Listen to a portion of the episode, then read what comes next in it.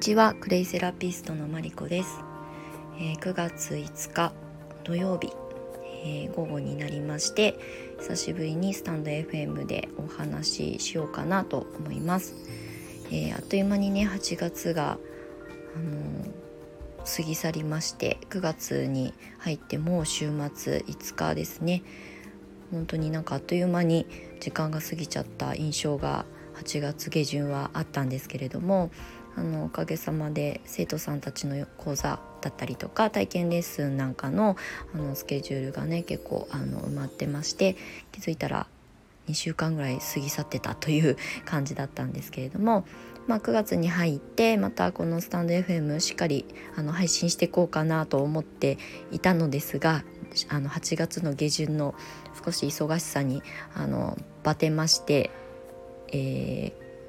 まあ、寝込んだりとかはしてないんですけれども少しあのゆっくりめにスタートしていました。はい、でまた来週ぐらいからねあの新しい生徒さんも含めあのレッスンがスタートするのでこの週末ちょっと英気を養い、えー、来週以降のレッスンに向き合いたいなと思います。8月のね今日テーマは8月の思い出ということで少しお話ししようかなと思うんですが、えーと、私今年の8月はサップをデビューしましてあとキャンプ。まあ、キャンプは生まれて初めてとかではないんですけれどもなんかキャンプによし行こうという、まあ、誰かに誘われてというよりも自主的に動いたという意味でのキャンプは初挑戦だったので、えーと、ちょっとワクワクドキドキしながらとはいえどもあの食材を持っていけばバーベキューセットは向こうで貸してくれて泊まるところもあのテントではなくコテージだったのでまあ一泊のまあ、宿泊付きのバーベキューみたいな感じではあったんですが、まあ、自主的に動いた、まあ、最初の初心者のキャンプとしてはちょうど良かったんじゃないかなと思います。そうでサップもねあの、えー、自分のものを買ってボードを買って、えーと、海に、まあ、まだ3回ぐらいしか出てないんですけど、えーと、と1人でちゃんとボードを持って1時間とか2時間とか海にプカプカ浮かんであの楽しんで、えー、過ごしていました。で今年は珍しく私はどちらかというとインドア派 なのであまりあの外に行って体を動かすっていうことをほぼしないあの人生を今まで生きてきていて運動が嫌いなわけではないんですがあの自ら体を鍛えるとかそれこそ湘南に住んでもサーフィンとか全然やらずに過ごしてきたんですけれどもなぜか今年は、まあ、体型のこともちょっと気になったりとかしたのとあとまあ精神的なところの余裕が少し出てきたっていうのであの自然とね向き合うという、まあ、スポーツを、まあ、チャレンジしてみたいなと思って、まあ、サップは4年ぶりぐらいかなにあの改めてやってみたんですがやっぱりこう楽しかったですね。まだまだプルプルあの小鹿ちゃんのような 立ち姿なのであの長時間はね遠くまで行くのは難しいんですが、まあ、あのカヌーみたいに座ってあの漕いだりとかあのボードの上に寝そべって、えー、プカプカ浮いてみたりとか。もうとにかく日常普段あの仕事でね頭を結構使うので、まあ、あまりこうアクティブに動き回るというよりも、まあ普段がどうだとしたら動くという感じでどうだとしたら、まあ、そういう海に出る時は静あの静寂のせいですね。静かな状態で少しこう自分をリセットするという時間を持てるようにしたいなというふうに思ったので、まあ、サップをなんか波がある時は絶対海には 出ません。まあ乗れないっていうのもあるんですが基本的には穏やかな時に、えーと、ボードでプカプカ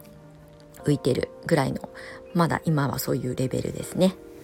でなんか外に出てるとやっぱり気持ちもねこう前向きになるしポジティブなあの思考だったりとか行動に、えーとすごく反映されるのでまあキャンプも行きたいなっていうふうに思って思いついて YouTube の影響が大きいんですけれども最近ね YouTube で結構女の子のソロキャンプが流行ってたりとかまあ、ね、芸人さんとかのあのキャンプ動画とかも結構上がってると思うんですが、まあ、なんかそれを見ててあ静かにこう一人で自分が行きたい時に好きな材料だけ持って、えー、なんか一泊してくるとか、まあ、日帰りでも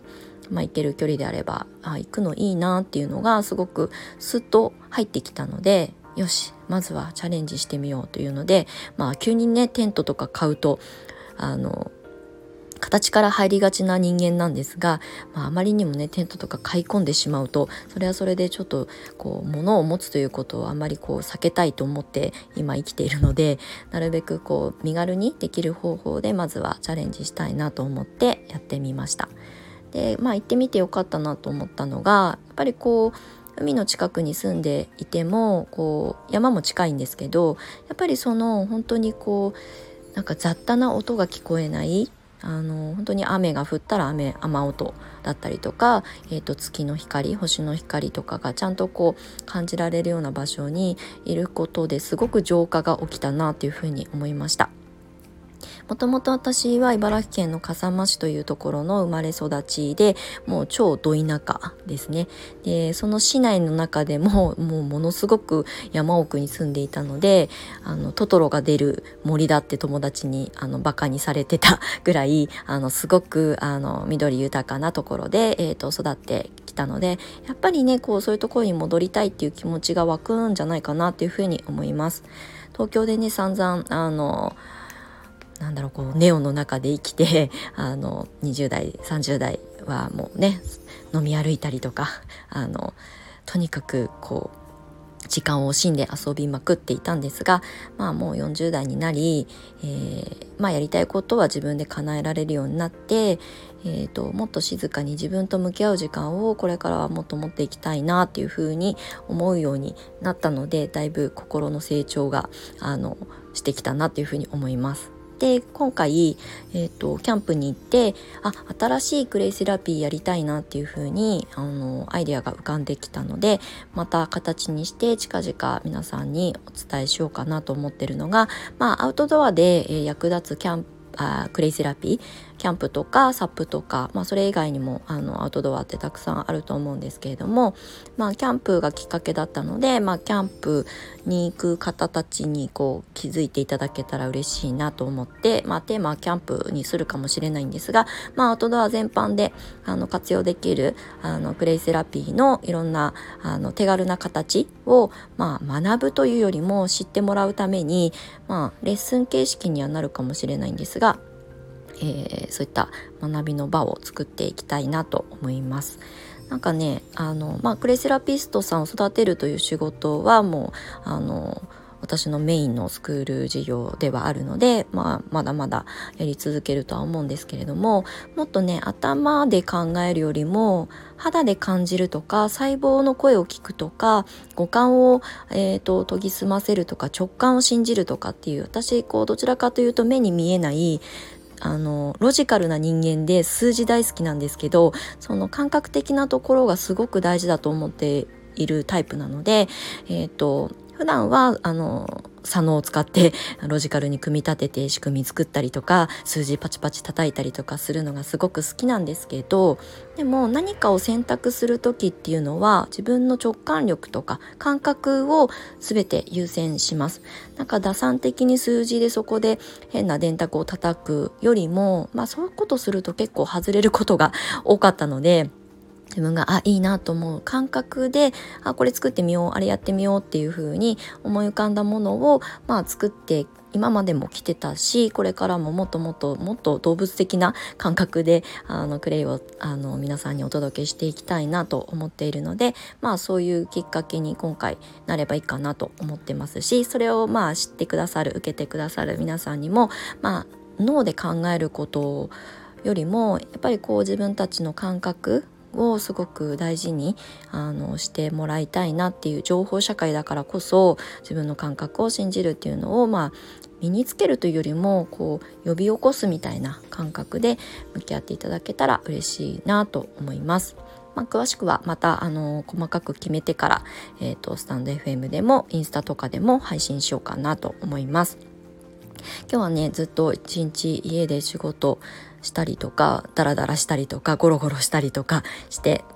夕方、えーと、ご近所でちょっと軽くご飯を食べに、まあ、出るぐらいで今日の週末土曜日は、まあ、過ぎていくだろうという感じなんですがまた来週からレッスンも続くので、えー、少し体力を温存しようかなと思います。まあ、週末まだ台風の影響はねこっちにはあんまりなさそうではあるんですが、まあ、熱中症暑さはまだ続いているので、えー、熱中症には気をつけて、えー、ゆったりとした、えー、気持ちでおあのお過ごしください。はい、またスタンド FM ちゃんと9月からあの頑張って配信しようかな、まあ、楽しんで配信しようかなと思っているのでまたお付き合いいただけましたら嬉しいです。